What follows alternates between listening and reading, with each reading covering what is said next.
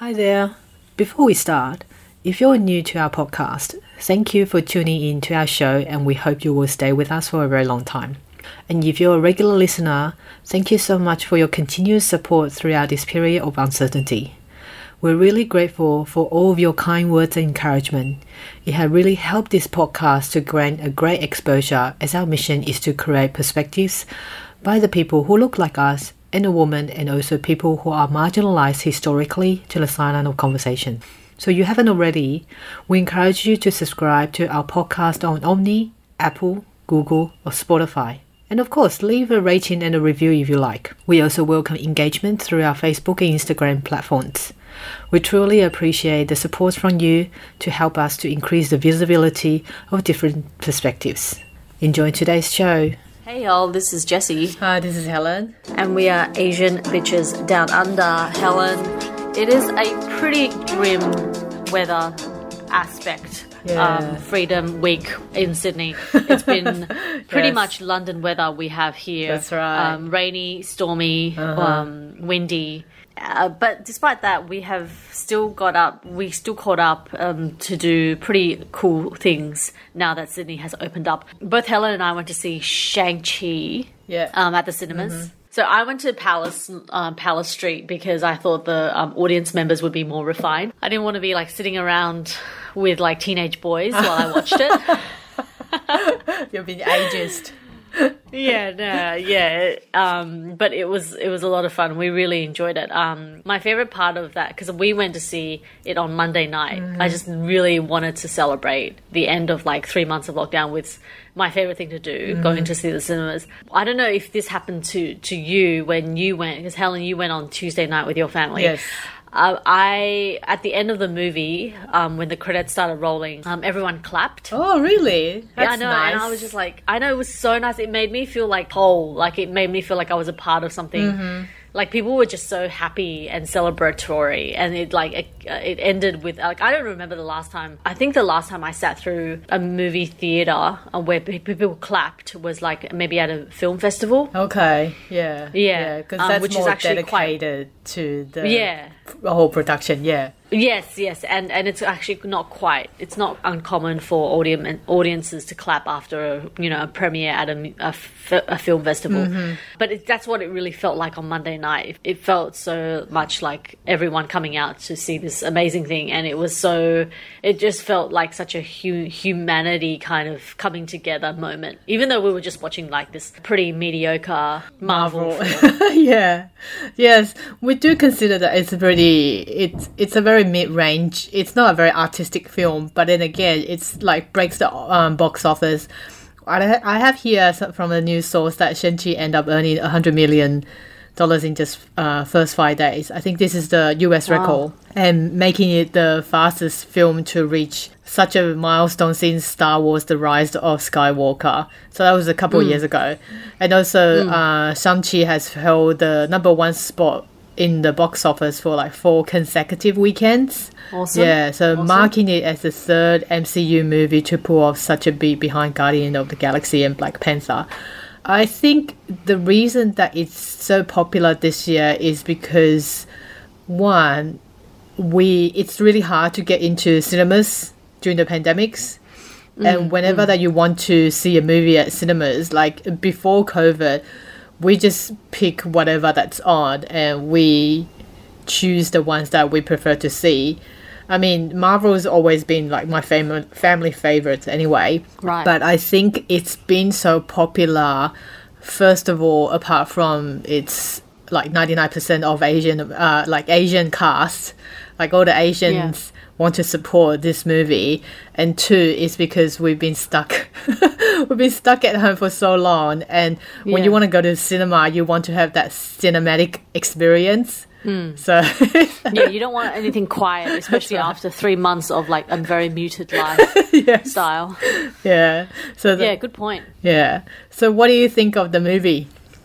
Well, I okay. Spoiler alert, obviously, because Helen and I have both seen it, and we're going to. I mean, there's no really any spoiler alerts to to conduct here, is there? Because there is no big twist at the end. No, I think the plot is actually Standard. very standard. Very, yeah, very there's no much Yeah, yeah. explosive things happening in the plot. Yeah. Yeah, yeah, no. Um, um, I, I have a lot of things to say about it. Uh, I guess very briefly, I'll sum it up by a few key points.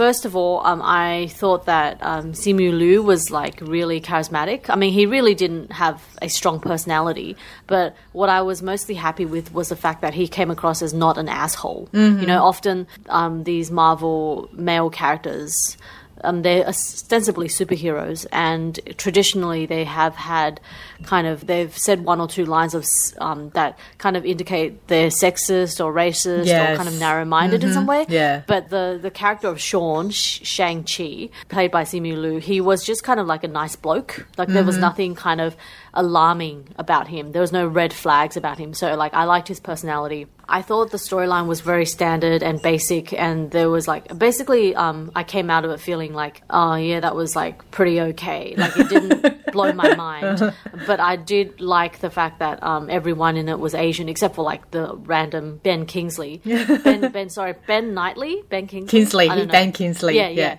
He's such a random character in there. Oh, He's uh, the only he- white character. If you don't know, Actually, have no, you have you another- watched? Do you follow Marvel movies? No, I don't, I okay, don't. so the character he played in Sanchi is actually a previous character that appeared in Iron Oh, Man. okay. Oh, right. Okay. Yeah. So Yeah. there's a connection in it, but he's such a funny character. Yeah. Right. Well, I just found him like random and completely arbitrary. Like I thought he was like I think they injected him to have like a comedic relief. Yes. You know, the Joker. Yeah. Obviously, but I just found him to be like, why was he even in the movie? Mm-hmm. Um, the other white character was like this Hulk look-alike. Um, sort of um, uh, Psychic. Armenian sort of yeah he he was the kind of the main kind of he was doing he was the he was Tony Leung Tony Leung is Shang Chi's dad and he is like basically the enemy in the film Hmm. Um, I swear Tony Leung is like ageless he looks the same as he was in 1950 maybe he No, was not he even born wasn't. in 1950 but Maybe anyway 20 yeah years ago, he still looks the yeah, same. exactly. Yeah. Just oh my god, seriously. Um, he is like the guy who does all the he chases down the people that Tony Leung wants to chase down. Hmm. He does the messy work. Another ageless character, M- Michelle Liao, Michelle Yeoh. Mm-hmm.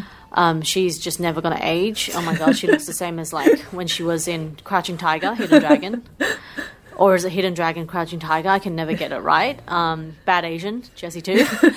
um, I, I really enjoyed the character of Awkwafina. Obviously, she was funny. Although I have to say, Helen, the one thing, the biggest complaint I had coming out, and I was telling Andrew after I came out of the cinemas, was that I was really annoyed that they didn't make them kiss. You know, like I did oh. not. In, I just I felt Okay. it, I felt it was really. It made me feel like like here we have the first like the the, the reason why I was so keen about this movie was mm-hmm. not because of Marvel because I really I'm quite indifferent to Marvel films. Mm-hmm. But um, I wanted to see an Asian male Marvel lead, right? I mm-hmm. mean, m- Asian men cop the biggest shit in Western society. They're desexualized, they're infantilized, they're like racially discriminated against. Like they're never, you know, in, on dating apps, they're often the lowest ranking in terms of just like statistically speaking, um, who is most desirable. That's not my opinion. That's just That's like, a what fact. is- That's a yeah. No, no, yeah. no. It's just the statistics. Yeah. No, I wouldn't. Anyway, um, and so like I was like keen to see um, a very charming and I guess conservatively good-looking like male Asian character, but I, I really wanted them to give him romance. Like, why can't he have like? s- Why can't he like after he saves he saves the fucking world, right? Which is weird because the world was just like a community of thirty people fighting like like twenty thousand weird-looking demons slash um, dragons. But anyway, he like bloody hell saves the world, and still he doesn't deserve a relationship at the end with his best friend. You know, like I, I, I just I was annoyed that because like at the end of every Marvel movie, you see Captain America, you see um, Tony Stark, all these characters they get to kiss their romantic interest. Okay. What I was annoyed by was that this film didn't allow Shang Chi, um, Sean, the main character, didn't allow him to be desirable. You know, like there was there was hardly ever actually any sexual tension between him and Awkwafina's character, which is so strange because like they're obviously close. They're obviously very loyal to each other. Like, come on, just give him a kiss. You know, just let him let him have some romance. He deserves it. you know? Okay, okay. That's actually quite the opposite of what I think. Um, I thought it was nice that for the first time that they actually don't have a very explicit romance. I mean, we see the romance between Shang-Chi's parents at the Oh, very yeah. beginning of the film, like this. Yeah, which was very just, can I just say, it was so flirtatious- weird. yeah, it's so strange. It was just so fucking weird. That martial arts and then yeah, martial arts and flirting. down scene. Yeah, I swear, the, the, the, the, that scene, uh, you didn't even know why they were attracted to each other. It was so weird. I guess Asians don't have a very good communication skills to express themselves romantically, and they have to do it in a way that they. I don't know how to put it into the words, but they present themselves in the best form of themselves, as in trying to. Let's say if I, um, how am I gonna explain it? You know how Asians express their love by doing things. Yeah, Yeah, I think that's what they did by showing off how their martial arts skills is probably being represented or symbolized as the way they can protect or look after each other. Right, right. I, I'm guessing. I'm just putting like an assumption there. Yeah, but it was really funny. But coming back to the, to a romance issue, I thought that was okay. I, I didn't really think that was too much of the problem, to be honest. okay, Yeah. I, I have to say that was the main okay. criticism I had of the film because, like, I was like, let can we not let two Asians kiss? like, what? Like, we see interracial couples, right? Kiss. yeah. But like, why don't you let two Asians kiss? Like, uh, do white people are they not? Can they not stand seeing two Asians kiss? You know, like. Asians can be attracted to Asians. Mm. Yeah. News alert, you know? That's right. That's that's definitely true. Yeah. even at the end, you know, at the end when the circle guy, the guy who I know has been in other movie Marvel movies, the, Doctor the Strange, dude, yeah, Wong. yeah, doc, Yeah, Benedict yeah, Wong, who- yeah. yeah, he um when he comes um back and invites them into the new portal. Hmm. Sean's character, like he kind of like I thought he was gonna at least like kiss Awkwafina or hold her hand before they go into the circle. Yet he just like kind of um hooks his arm like and offers her an arm. It was just Oh so yeah. like platonic. yeah. I was like, oh, this is so like, I don't know. Why can't two Asian people find each other sexually attractive? Can we not Mm. see that? Has has the Western world not even can the Western world not stand two Asian people being attracted to each other? Like, come on, just think about Tony Stark Mm-hmm. and Captain America. They're like oozing with sexual appeal to like the, the. It's almost like mandatory that Mm-hmm. we have the romance in all these other characters, right? Like, I don't know. Does Doctor Who um, have a character who he's in love with? Uh, Is he sexualized? what Doctor Who or Doctor Strange? oh, it's Doctor Strange. Doctor sorry. Strange. Yeah. Um, he's not. T- he's not actually sexualized, but he did have a partner that he left Yeah, behind see? in the human well. Right, Yeah. yeah. of course. I mean, the other thing, uh, speaking of leaving partners, the other thing that Andrew and I were like eye rolling with each other Mm-hmm. was, of course, um, the wife dies. Like, uh, the woman is all like, uh, just what, when is the world going to stop Mm-hmm. writing stories, right, with mass appeal that does not involve a fucking woman dying? Yeah. You know, I'm so fucking sick of that. Like, come on! Look, like, the other week I, we watched Interstellar, Mm-hmm. um, you know, and, and another like I swear, space films are the most egregiously toxic Oh my 21st God, century hate- stories of them. masculinity. I- I don't like honestly. Yeah, Yeah, I fall asleep. fucking hated Interstellar so much for so many different reasons. But on and like Ad Astra, I saw Ad Astra. Oh like, my god, we start Dad. watching that. Another I can't finish yeah, it. like- I know it's awful. I swear, like I'm never I, like space films. Someone should write an essay about the toxicity of space films. Mm-hmm. But it's the same thing. Like every single one of these films that center a guy exploring the world, etc., etc., has to involve a woman dying. And I'm like, I'm so sick of it. Come on, like honestly, if um one day, you know what, Helen, uh, Andrew did remind me that Chloe Zhao has apparently been signed on to the next Marvel movie, right? yeah, she did. So maybe things will change, but honestly, one day someone should like get me to write a Marvel film. Oh, you have to go back and read like 50 years, half decades of comics to actually connect all the stories. Oh my Yeah, god, don't yeah, bother. it's so yeah. But, uh, and I'm putting this out because apparently I read a article um, in SMH a few weeks ago where they profiled Simu Liu, Yeah. and he- apparently that's how he got the job. Like he tweeted at Yes. Marvel saying, "Hey, if you guys ever want."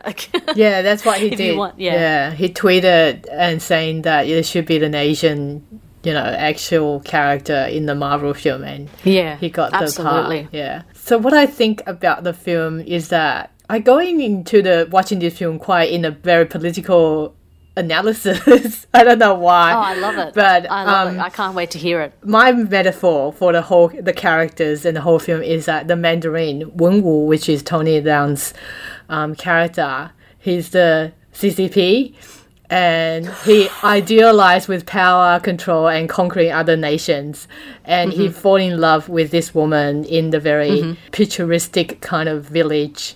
That I would metaphorically think as a depiction of Tibet or the minority tribes in China. And because the Ta Lo village is kind of um, portraying like a Shangri-La paradise, like, and it's very untainted heaven, and the location is very secure. It's angelic. yeah, Yeah, it's angelic. So, just quickly, Helen, for those who haven't watched it, basically, Tony Shang-Chi's dad falls in love with a woman in the Tao. What did you say? Tao Leung? Yeah. Tao Chi? Uh, Well, the Chinese which- uh, pronunciation is Da Luo, and it's actually yeah, a, a actual mythical legend. So Right. it's not they they didn't just make it up. Yeah.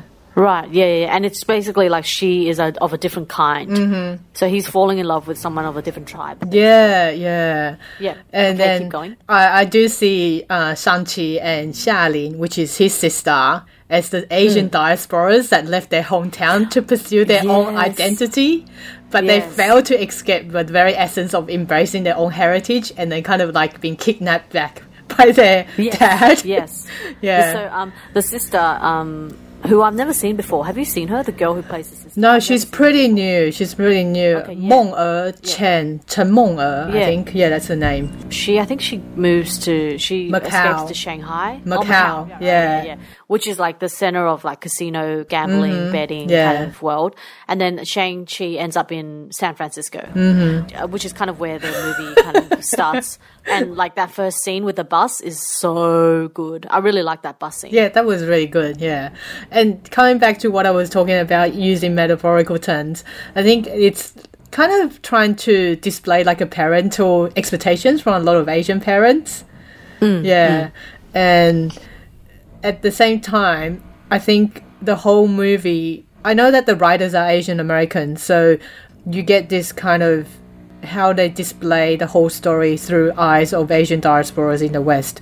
And it's very, it's still very attached to the idea of Kung Fu as a very stereotypical ideas of how Chinese story should be. So, Yeah. of yeah. course, that we know it's a action superhero type of film, but it's very um, still very attached to kung fu, and there's uh, there's a lot of in depth uh, Asian elements that you can see, like taking off the shoes when you're entering the house. Yes, I really like that. Yeah. I really like Uh, that. food, the food aspects, uh, Yeah. education achievements, where Awkwafina's um, a character she was like complaining about how how much that her mom wants her to achieve, and also karaoke.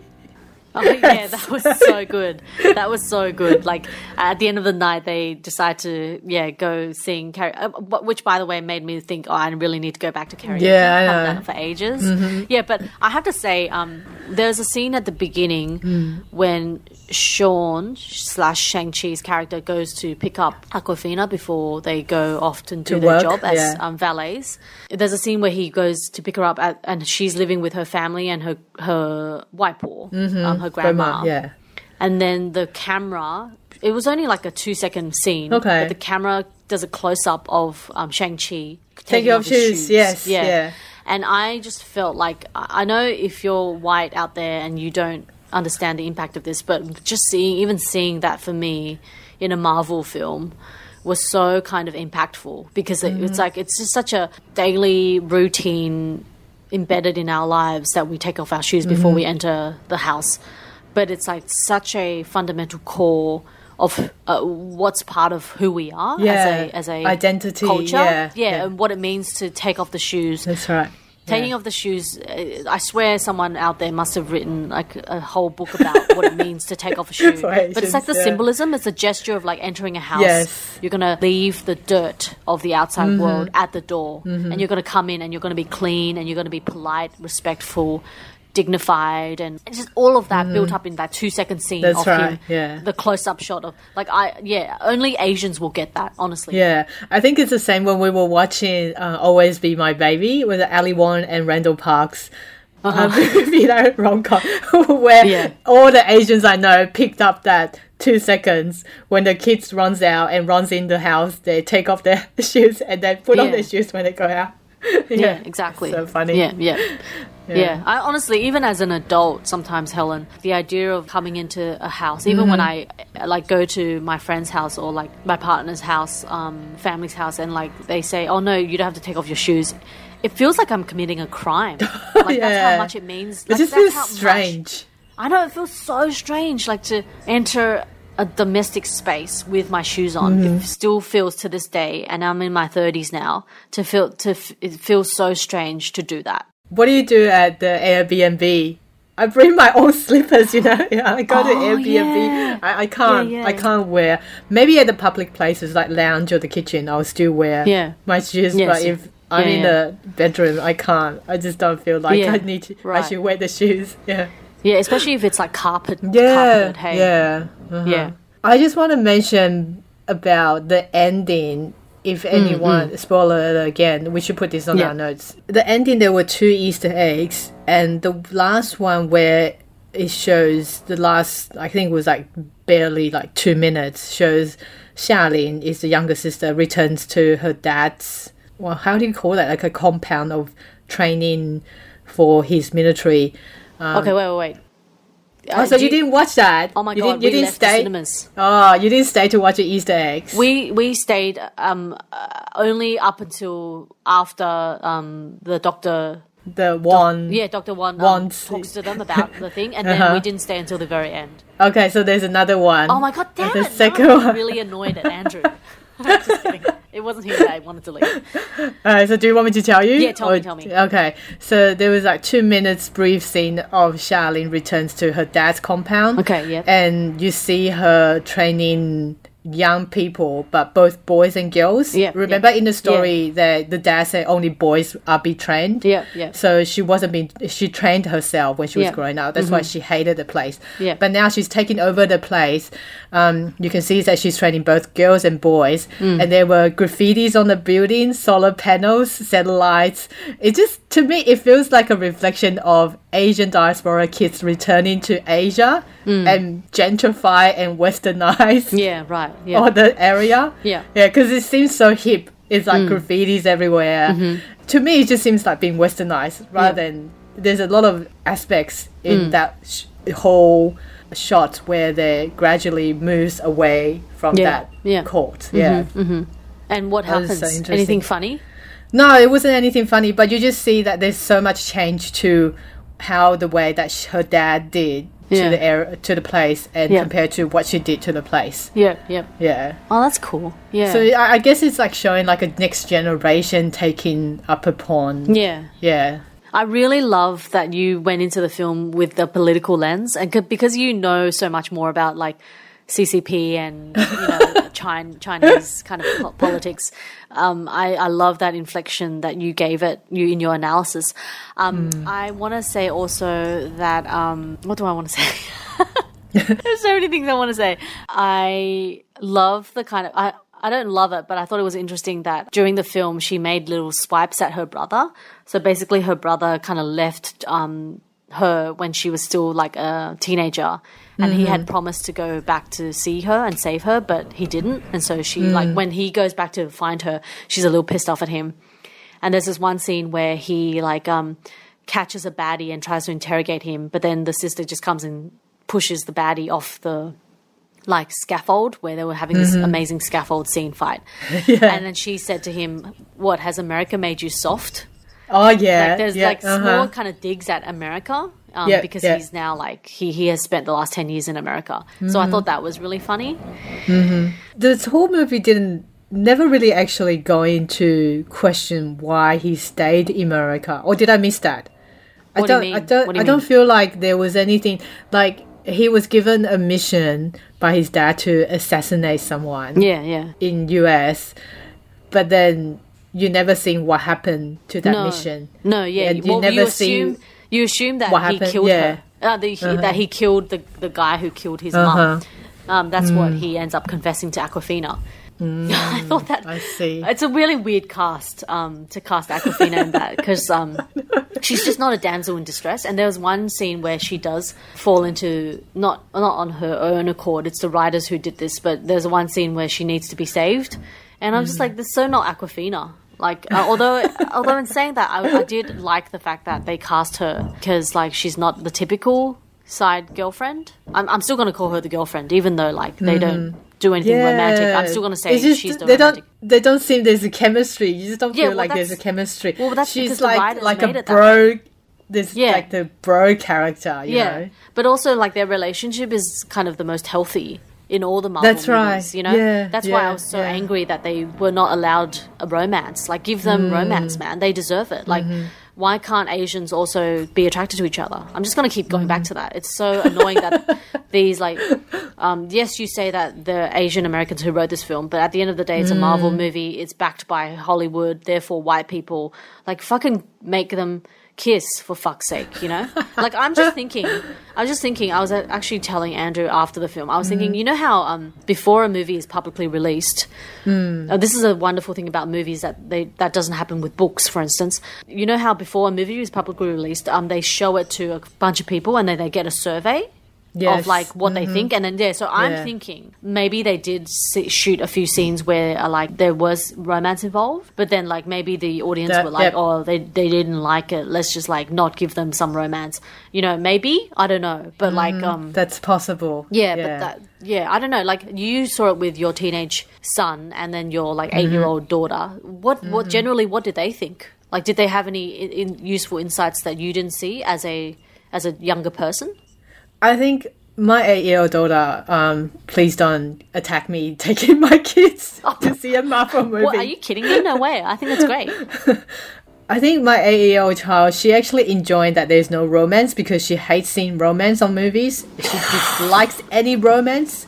I mean, I think she dislikes any heterosexual romance. Yeah. Okay. She hates seeing Yeah. princess and prince that kind of things. yeah. And so she enjoyed that, like you said, the platonic kind of friendship between a guy and the girl. Hmm. And my son, he said that, oh, it's, I don't know, he, he didn't have a big reaction. He said, oh, yeah, it's entertaining, it's very mm. violent, you see a mm. lot of martial arts. And he said that, oh, I can tell that the writers grew up in the era where they watch Airbender, the Avatar, you Yeah, know, yeah, the animation. Yeah. Because there's a, uh, air bender and the f- water bender. Mm. Yeah, so I guess that's a reflection on that. And with the artistic presentation, it's it's quite nice. I think all those like mythical creatures, they all Yeah. enjoy watching that kind of something that's different to what they see from Yeah. Disney. Yeah, yeah. I, I also have to say, um, the little wombat, winged wombat, was really cute. Morris, That- yeah, the So- headless. yeah, the headless thing was uh, fucking adorable. Yeah, um, I think I came out of the film being a bit annoyed that um, it was so martial arts centered.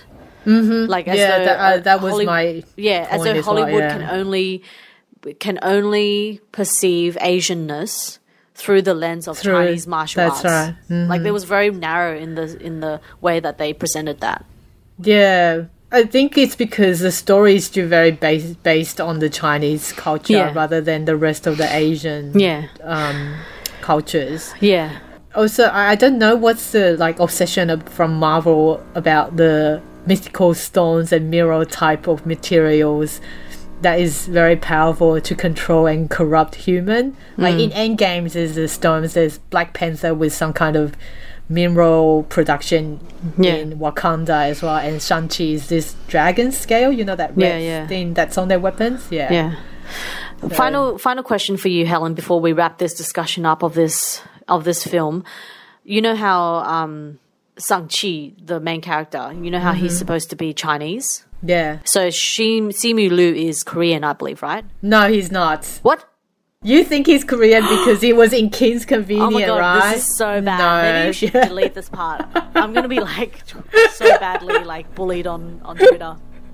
Okay, yeah, tell me what. Yeah, people mistaken him that he's Korean. It wasn't did that happen in the film as well? Saying people, he made a joke saying that oh, people assume that I'm Korean, but I'm not. It was Oh, it was a line in the film. Oh, okay. Um, so he's Chinese. Oh, He- okay. He's Chinese, Chinese. So he's from, I think he was from Harbin or Hunan. Oh, yes, he did. I, I read that. I read that. Yeah, he was living with his grandparents up until like before primary school. Right. Yeah. when yeah. his parents were in Canada. Uh, in Canada, yeah. Yeah. So they left him there for a couple of years before that they um, moved with Yeah. him. So I think there was still like a kind of like a conflict, family conflict or something that he wasn't happy about right. Right. being left behind. right. Yeah. And funny that you know that this film is actually um, topped the box office with any.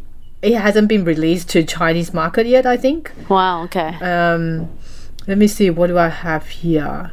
Okay.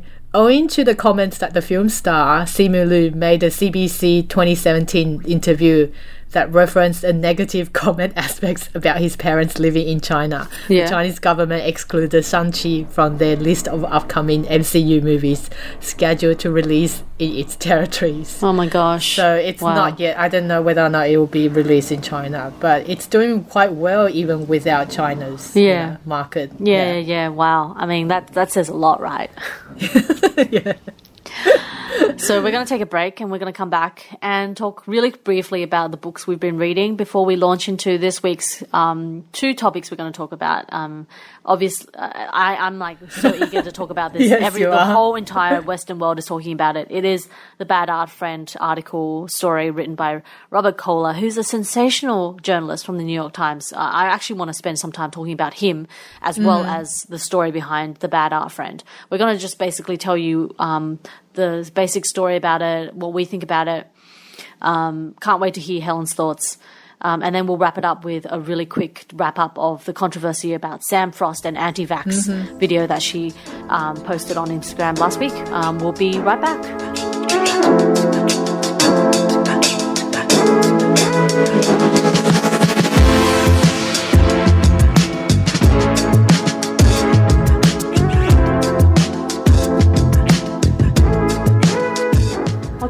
So I really just don't know sometimes how things get viral.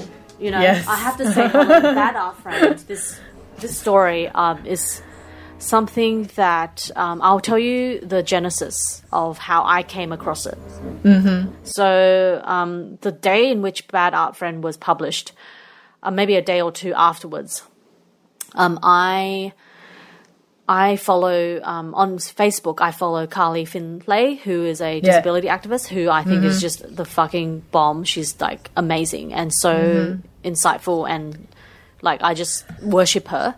So she wrote a very quick kind of post about. She basically prefaced the post by saying, "I'm about to post a." unpopular opinion and then she said bad art friend i don't think much about it what do you guys all think and then I thought, okay, what is this? I read a little bit about it, about it, and I remember seeing it on my Audm feed. You know how I subscribe to Audm, Yeah, which yeah. reads out great articles um, to you by professional.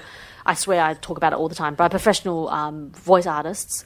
So I saw it, and the article was called like the donor and the borrower or something, like on the feed. And mm-hmm. so like I didn't think mm-hmm. anything of it. It just seemed kind of boring. Mm-hmm. A few, like maybe a day after that, my friend Sarah Dingle, who's a fucking genius also, um, she texted me about it and asked me Yes. what I thought about it. And so I said, okay, I better go and listen to it. And so I did. And uh, yeah, I had a lot of, opin- of opinions. So before we talk about it, Helen, um, let's dish out to our readers basically what the story's all about. Yeah, I came across through a Facebook post as well, saying asking what my opinions is, and I quickly send you the piece as well. And I tried to find a way that I can read or listen to the piece because I wasn't like I unsubscribed New York Times last month, so I couldn't access it after I reading like five or ten articles. And I, I was so eager to get on top of it, and I I think I asked you. Oh, have you got a subscription? I was just asking around people if they can send a like the copy to me, hmm. and I couldn't wait to wait for it anymore. I just said, "Oh fuck it, I'll just subscribe again Yeah. for the sake of wanting to read this one." Yeah, absolutely. Um, and it's worth it. I'm so amazed on how many like different subjects arises or sparked from this huge saga, hmm. and the different perspectives as well. The different journalists focus on the variety of point of the story. Hmm. So what happened was that I don't even know how to start. It's it basically Let's it start was- with Dawn Dosland. it was a small incident between two writers in Boston Dorland. Um, sorry, yeah, Dorland. where they have uh, a private face group Facebook uh, group. yeah. Facebook, yeah, Facebook group, and Dolan was the writer who donated her kidney indirectly. There's direct donation and there's indirect donation, which I only know now. That she donated her kidney to a stranger, and because she, I still don't understand her intention. To be honest, she put her story onto this private group and sharing it to the group of writers and for some reason um Larson which is another writer that- Hmm, Sonya Larson, who's who we should preface by saying she's Asian American. She's half Um, she's Asian, a, half. yeah she's that's white. right yeah um she was in the middle of working some of her stories and the intention of those Dolan, I still yeah. Dolan, I still don't understand why she have to put it onto a private group and telling her story about her donation Mm. of kidney. And Larson kind of, from what we see, okay, honestly, we still don't know the truth. We're just telling our listeners now from the sources that we've been reading. Larson picked up the story. She kind of incorporated that part of kidney donation into her story or her novel. I think it was a novel at Mm. Yeah, the it was end, a short it? story. It was a short Yeah. story. It was called the kindness, the Mm-hmm. kindest. And what happened basically was um, they're loosely in the same cir- cir- um, writer circles, right? Um, Mm. and and the the kind of um, writing center, Grub Street in Boston, is I've actually um, taken a couple of classes at Grub Street. Just Oh, heads up. nice. I don't know any of the writers, um, but um, um, it's like first of all, it's a very small world. Like the writers within writers in these communities, even though it's Boston, you know, writers all know each other parochially. What happened? Yeah, like Helen said, um, Dawn Dorland, was a white woman who donated her kidney, and then like for the next few months afterwards, um, she kind of the way in which Robert Kolker, Kolker um, writes it in the article, it, it was almost like Dawn expected some praise for her act of kindness, like donating a kidney um, to an anonymous person. And um, a few months after, uh, maybe a year after, um, she heard that Sonya Larson had wrote a short story that had become quite successful. And it was like being pu- published around all over the place about a, a Asian woman who um, is kind of like it's a story about an Asian woman who's messed up and then receives um, a kidney from a anonymous donor, and then one day she receives a letter from the white anonymous donor saying, "Oh, can we be friends?"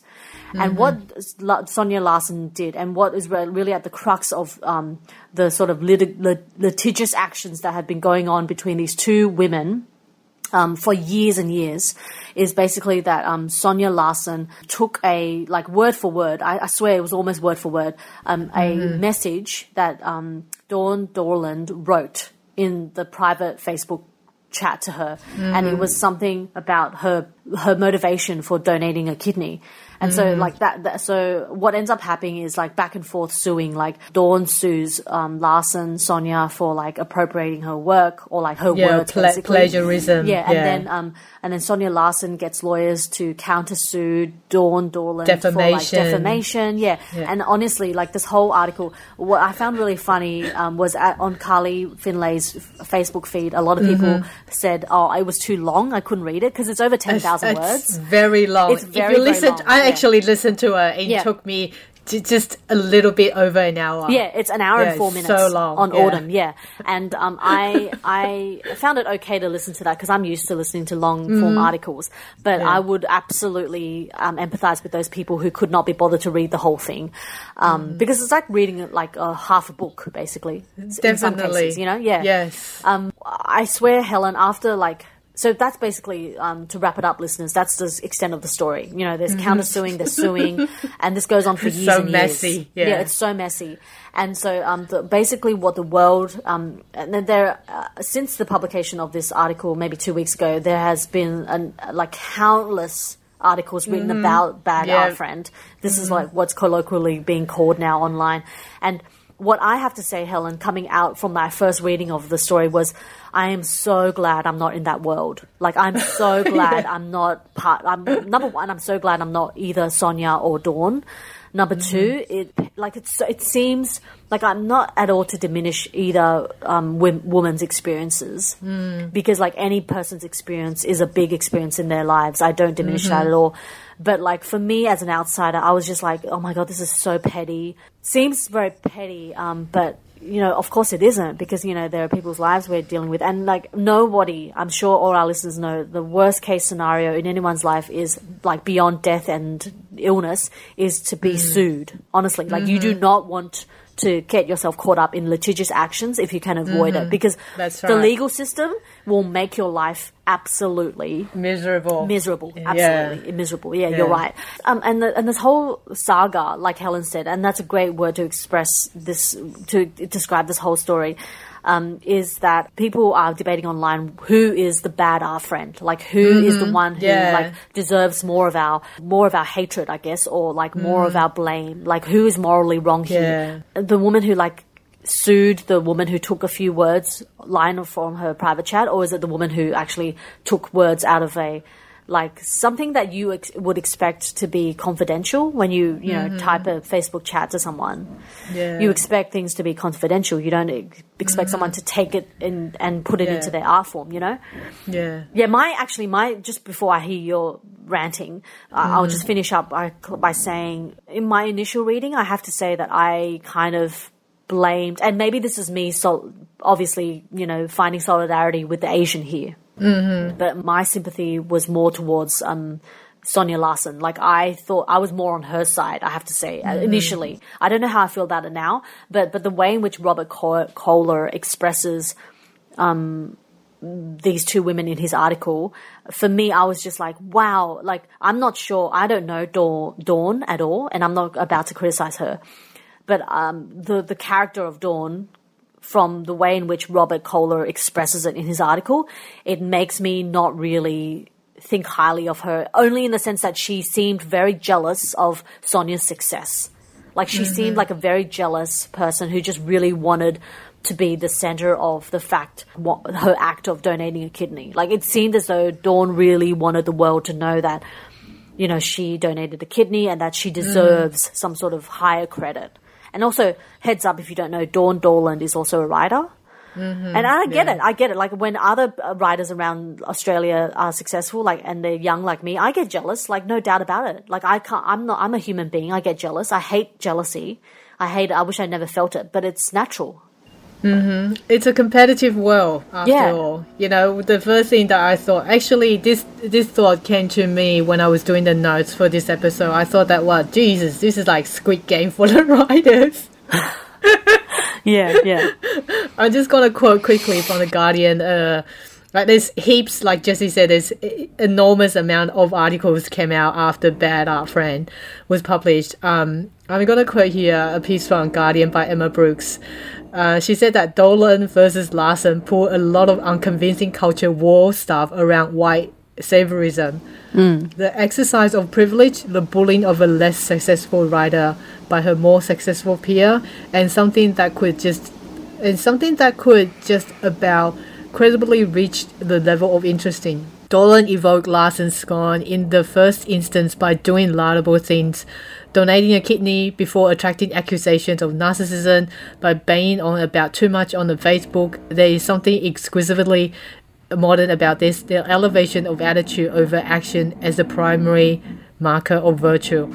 Mm, um, I love there's that. There's so many aspects in this whole mess, apart from the donation of kidney, that we would really talk about what is. Um, what's the word uh, altru- altruistic altruistic yeah, altruistic yeah. behavior like should do- organ donors be bragging about what they've been doing because um, sometimes it seems like you're doing it for getting attention rather than you're doing it for the benefit of the person mm. who's receiving your mm. organ. Mm, mm. yeah, I've seen so a couple of tweets people saying that. Oh yeah, I've had friends doing that before. You know, they make a donation to a charity and they have to post it and they expect people to give them likes or commenting or yeah. praising on them. Yeah. But on the other hand, um, there's this article that I read from the Slate. Uh, there's a writer called Magda Samuro. They say that you should brag about it because there's a kidney surplus among healthy people. So if we're looking specifically on kidney donations in US, hmm. of course that they want the industry or the medical industry want people to really talk about it, to open it up, to talk about the importance of donation. Hmm, hmm. Okay, so that's one side of the story, and you also would consider like the discussion around the ethical issues on do- organ donating. The, the, I mean, I guess the debate continues because some people will say how to compensate the donors and how to praise the donors, what's the actual motive of the donors, and also it could potentially lead to exploitation of organ donation. You know, Yeah. the organ exploitation that we see in third world countries. Yeah, yeah. I mean, it's nice to openly talk about it, but to the point that people, other people feel like, geez, that's a bit too much. Yeah, yeah. Um, so another aspect in this in in this whole mess was the group chat that I want to talk about. Yeah. the Caddy talks about behind someone's back. Yeah. One tweet that I saw. Uh, this Was it from called- Celeste Ng?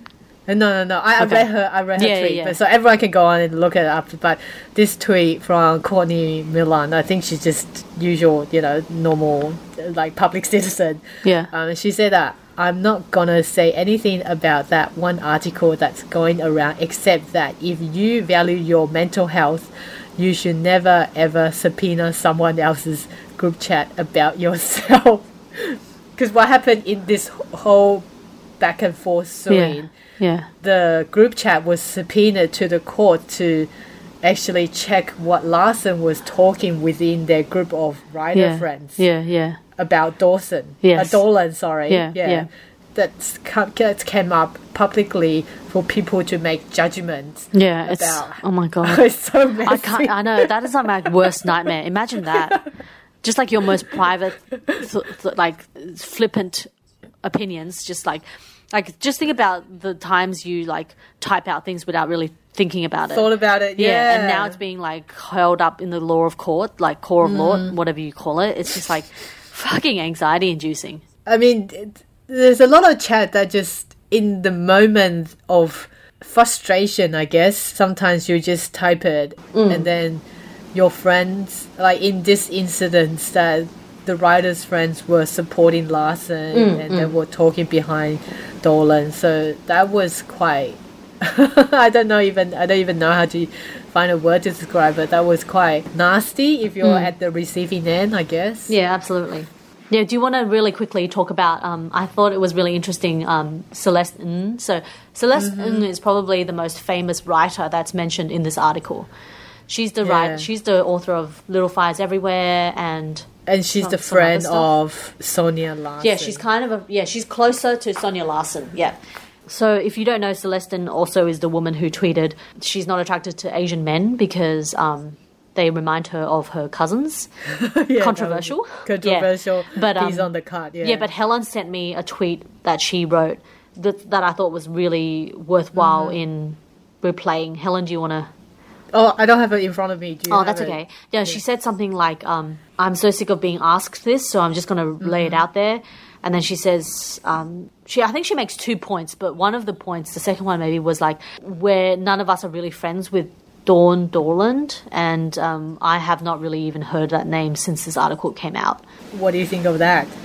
Well, I just um, it makes me think that they weren't really friends. Mm, you know that yeah. that I- even though I do agree that um, what Sonya did, um, taking an actual line from a group chat, um, like a private chat, into a work of art, is a bit overstepping the line.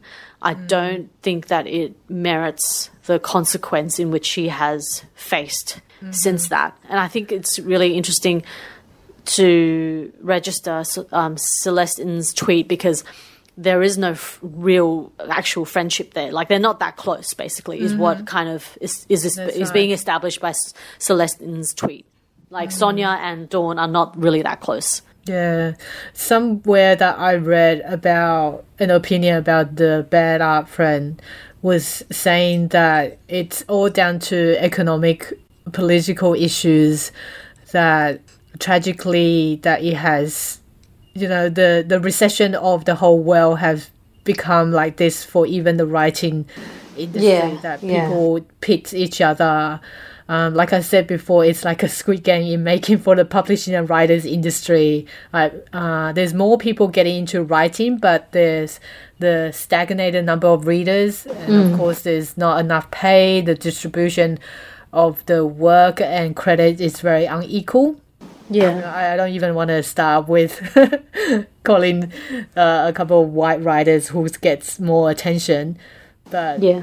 It is it is the the fact that uh, even one journalist said that this is a kind of poisonous behavior exactly what happens when human being forced to compete to scraps at the steadily dwindling dwindling economic banquet like from depression era germany to yugoslavia to the modern usa Yeah.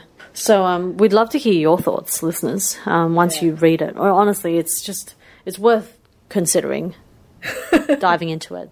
I mean, really, what's an hour? Like people, you spend an hour watching an episode of Homeland, right? Come on, guys.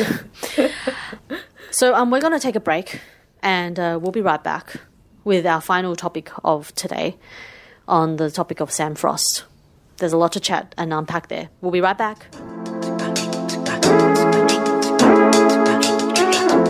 Hey y'all, we're back. And um, before I really want to talk to listeners and Helen about Sam Frost saga, um, I want to just like brush through some of the things we've been reading this week. So I've been reading um, Emma McBride's uh, nonfiction, very short essay book called Something Out of Place, which is her take on like the origins of female shame and how our bodies are often shamed and like this idea of disgust and where it comes from. I've just started it, um, and it's so far very good. Um, I just finished a review book by Heather Morris. Another a book that I will mention is uh, so it's the third book to her kind of Auschwitz trilogy. She's the woman who wrote the Au- the Tattooist of Auschwitz. Have you heard that book? Apparently, it sold like six million copies. Yeah, neither. I haven't read her previous two books, um, but this one is a review book, so I had to read it, and it was good. Like, um, it's very, very easy to read. It's very easy to read. So, um, it was, it was quite, um, yeah, interesting to to read something that I, I guess I wouldn't usually read. So, let's move on to Sam Frost. This uh, so basically the story of Sam Frost in the last week, why she's made such a big headlines, is because last weekend, um, Sam Frost, if you don't know, y'all out there, um, you don't need to, haha. No, sorry. Uh, she is a uh, ex bachelorette candidate. I think she got rejected by this guy called Blake. Anyway, um, so she's famous for being like on this show, and then I think I believe she's now a mother, and Oh, she's okay. quite like she has half a million Instagram followers, and so she's like an influencer basically, and she's blonde, very beautiful, like attractive, and uh, so she is anti-vax. And on Saturday last week, she posted a video of herself um, on Instagram where she's like sitting on the floor with a back a backdrop of books, and she's all wearing all white um, not a lot of makeup on her face, and she's basically saying like, "Oh, um, I, f- f- I feel really dehumanized." But she basically said, "Oh, I don't feel human. That you know, now that we're opening up here in Sydney, like I feel discriminated against." And she used the word. The main crux of the controversy around her video is the fact that she used the word segregation um, flippantly. Like she just kind of casually threw that out, and she said, "I feel like there's segregation. I'm being segregated against as a person who's not being vaxxed."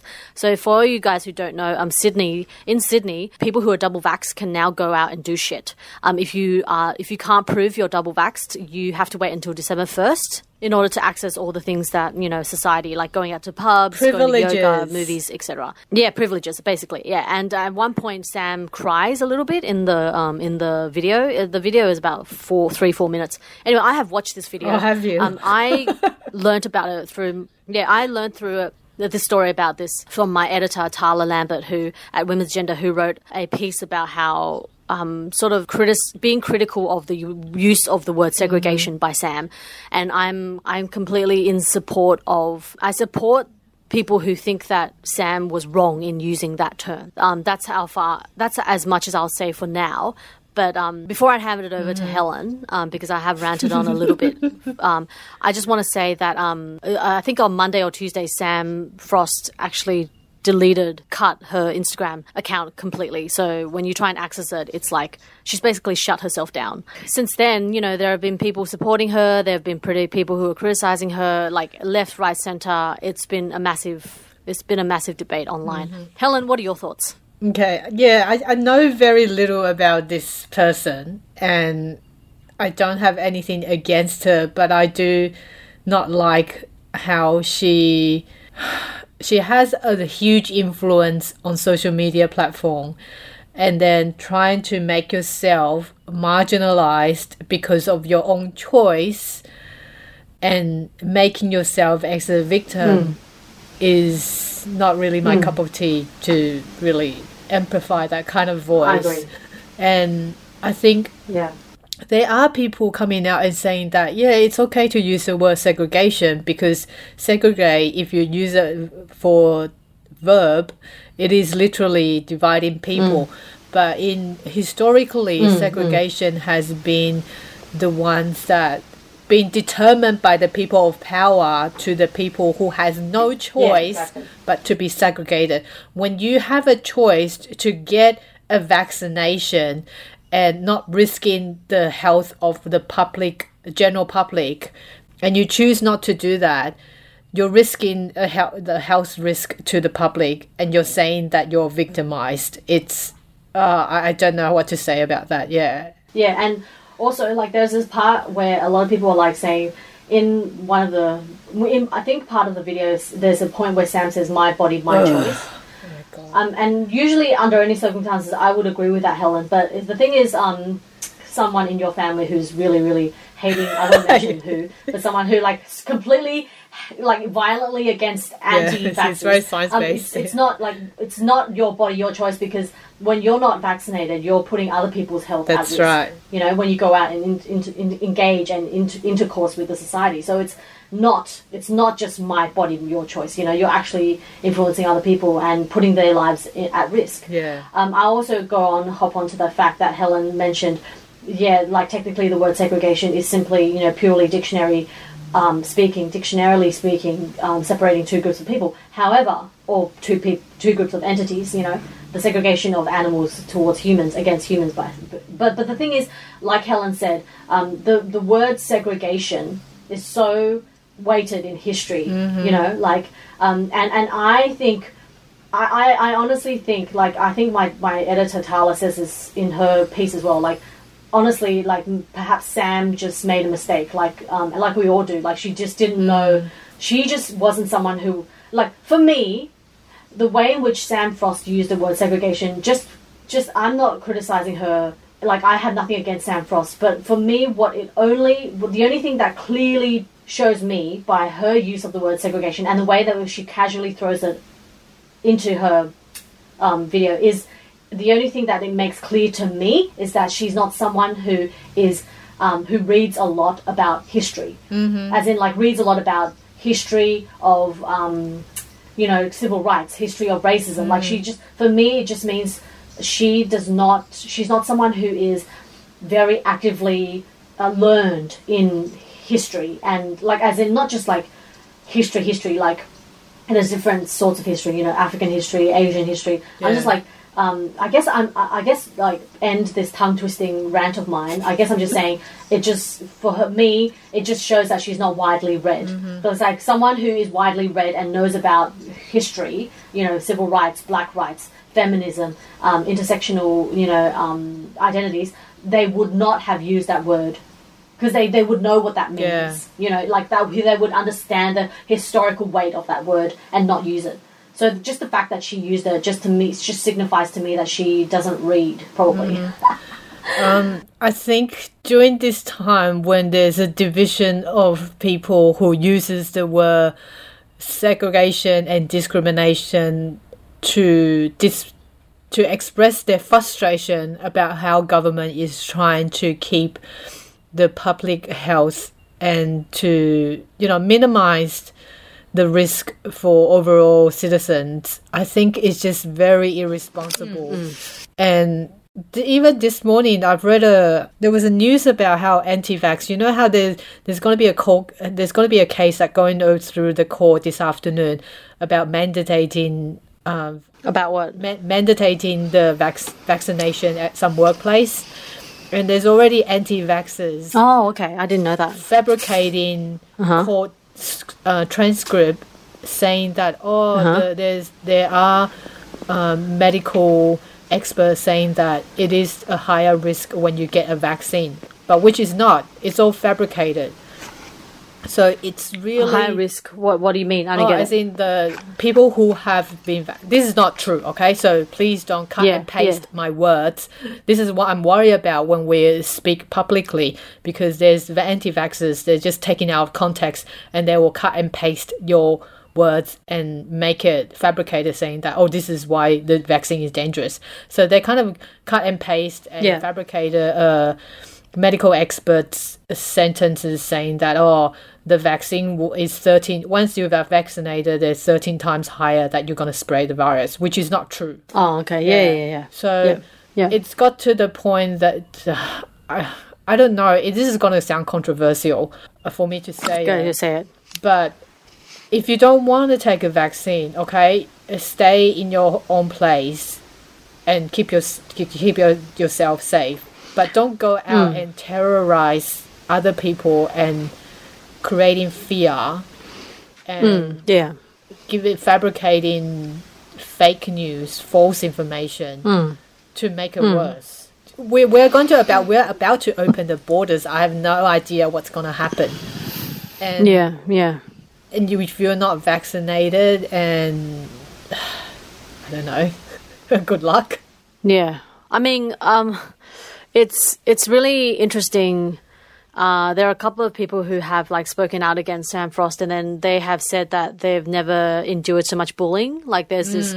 Um, there's this uh, sort of domestic violence uh, activist on Twitter who's quite um, prominent, uh, and he said in a tweet that um, he's been receiving copping a lot just for like calling Sam Frost out. Yeah, it's uh, again, it's kind of like it's kind of sort of related to what Helen and I were sp- speaking about earlier about the online debates about you know who was the bad art friend in our previous story. But yeah, it's it, it feels it's like it's so hard to have any opinion now without people attacking you left, right, center. Th- hence my absolute delight in never being online on Twitter or social media. I just think um, it's such a messy place, and I'm very glad that I'm like not part of that noise. Yeah, what have you seen in your spaces, Helen, around your kind of social media circles about this uh, issue of Sam Frost? What do you think? Well, do you think people are too hard on her? I think Do you think? most of the things I don't know if it's probably because I'm still in the very much in my own echo chamber, so I haven't really. I have I have seen one or two Instagram or TikTok videos uh, defending Sam Frost uh, behavior, saying that oh she's, she might have mental health issue. Why do you? Why is everyone attacking her? But it does make me think that does claiming yourself to have mental is- health issue justify your decision not to be vaccinated or imposing a health risk to the public? Because essentially, your words have a power to influence people. And also, if you do have the medical exemption, and I show that there are people out there do, that you cannot be vaccinated, you can present the proof of, you know, saying that you're medically exempt to get the vaccination. Because your choice those for those anti-vaxxers your choice of not to get vaccinated just because you don't want to not only poses risk for the rest of uh, the public that has vaccinated it poses higher risk for those who cannot be vaccinated for example at the Yeah, moment yeah, a lot of kids children under 12 cannot be vaccinated Yeah, and also the communities that have not received vaccination yet. For example, Yeah, regional exactly. indigenous communities, you're posing a Yeah. higher risk for them. And I just Yeah. hope that they understand. Yeah, yeah, and clearly she doesn't. I think. Um, yeah, you're right. Absolutely, and um, generally, yeah, I I think it's like this whole twelve months with the whole COVID thing has really kind of risen the uh, identity group of anti-vaxxers so high because I just remember like in the past, like when when we think of anti-vax communities, we just think of Byron. Yeah. At least here in Australia, Byron Bay is like the hub of hippies who don't believe in modern medicine. But like I also I also thought Helen that um, that this idea of this sort of historical scientific history of vaccinations, like it's like I'm just thinking the kind of miracle of vaccinations. Like if we still had smallpox and measles and cholera, you know, all those things that that killed like so much, so many percentage. Yeah, polio. You know, so many percentage of the population now just rarely. I mean, it still does, unfortunately, uh, exist in re, you know um, developing countries. Um, but but just like by and by the whole, uh, those kind of diseases that used to wipe out entire communities and populations of people no longer are almost completely eradicated because of vaccines. You know, so like um, I, guess what I'm saying is I'm I'm not someone who is suspicious of vaccines. That's all I'm saying. Um, I'm not someone who is generally like if if if there's a vaccine that helps cure us or save us from some sort of disease or illness, I'm usually quite like eager to find out um, how it can actually make the world a safer place for all. Then, uh, then rather than saying, "Oh, it's conspiracy," or "or it's going to give my kid autism," or whatever, you know. Yeah. Until those anti-vaxxers come out and prove their point scientifically that they have hmm. they have gone through medical degrees, then maybe I'll listen to hmm, them. Hmm. But most of them has no medical background, so I, I don't know where they got their information from. yeah. Yeah. I do wonder, because Sam Frost in her video, she doesn't actually say why she's not getting vaccinated. She just says there are many, many, many, many, many, many, and she says a lot of many reasons why um, she's not vaccinated and why other people are, who choose not to be vaccinated are not getting vaccinated. But she never So, actually yeah, says it. Give us a reason, Yeah, yeah, so- so then we can actually Yeah, talk like- about it and explore your Yeah, exactly. hesitancy. Yeah, but if they Yeah, don't, yeah. then you know that's the end of a conversation. We can't even continue the Yeah. conversation. Yeah. Mm. And like I get it, it's her it's her right to not talk about the reason if she doesn't want to. But since you're since you're giving yourself that platform, why don't just take it all the way? Mm-hmm. You know. Okay. Anything else? Yeah, that's generally my that's generally my opinion. Here we are loading on the opinions. Okay, so that's the end of our episode. Remember to subscribe to our podcast on Spotify, Google, and Apple. Remember to give us a five star rating if you have enjoyed our show. We welcome listeners to send out send us your feedbacks and topics you would like to like us to explore. Check out our updates on the socials and make sure you share with your friends to help us to extend the visibility of Asian Bitches Down Under and also continue the intersectionality of the podcast industry. So we'll chat to you next time. Stay safe, everyone. Yeah, looking forward to it. Um, the beach, Sydney Siders, it will it will still be there in a few weeks' time. Don't panic. Just ride that ride out this London weather. Okay, chat to you next week. Bye. Bye. Ciao. Ciao.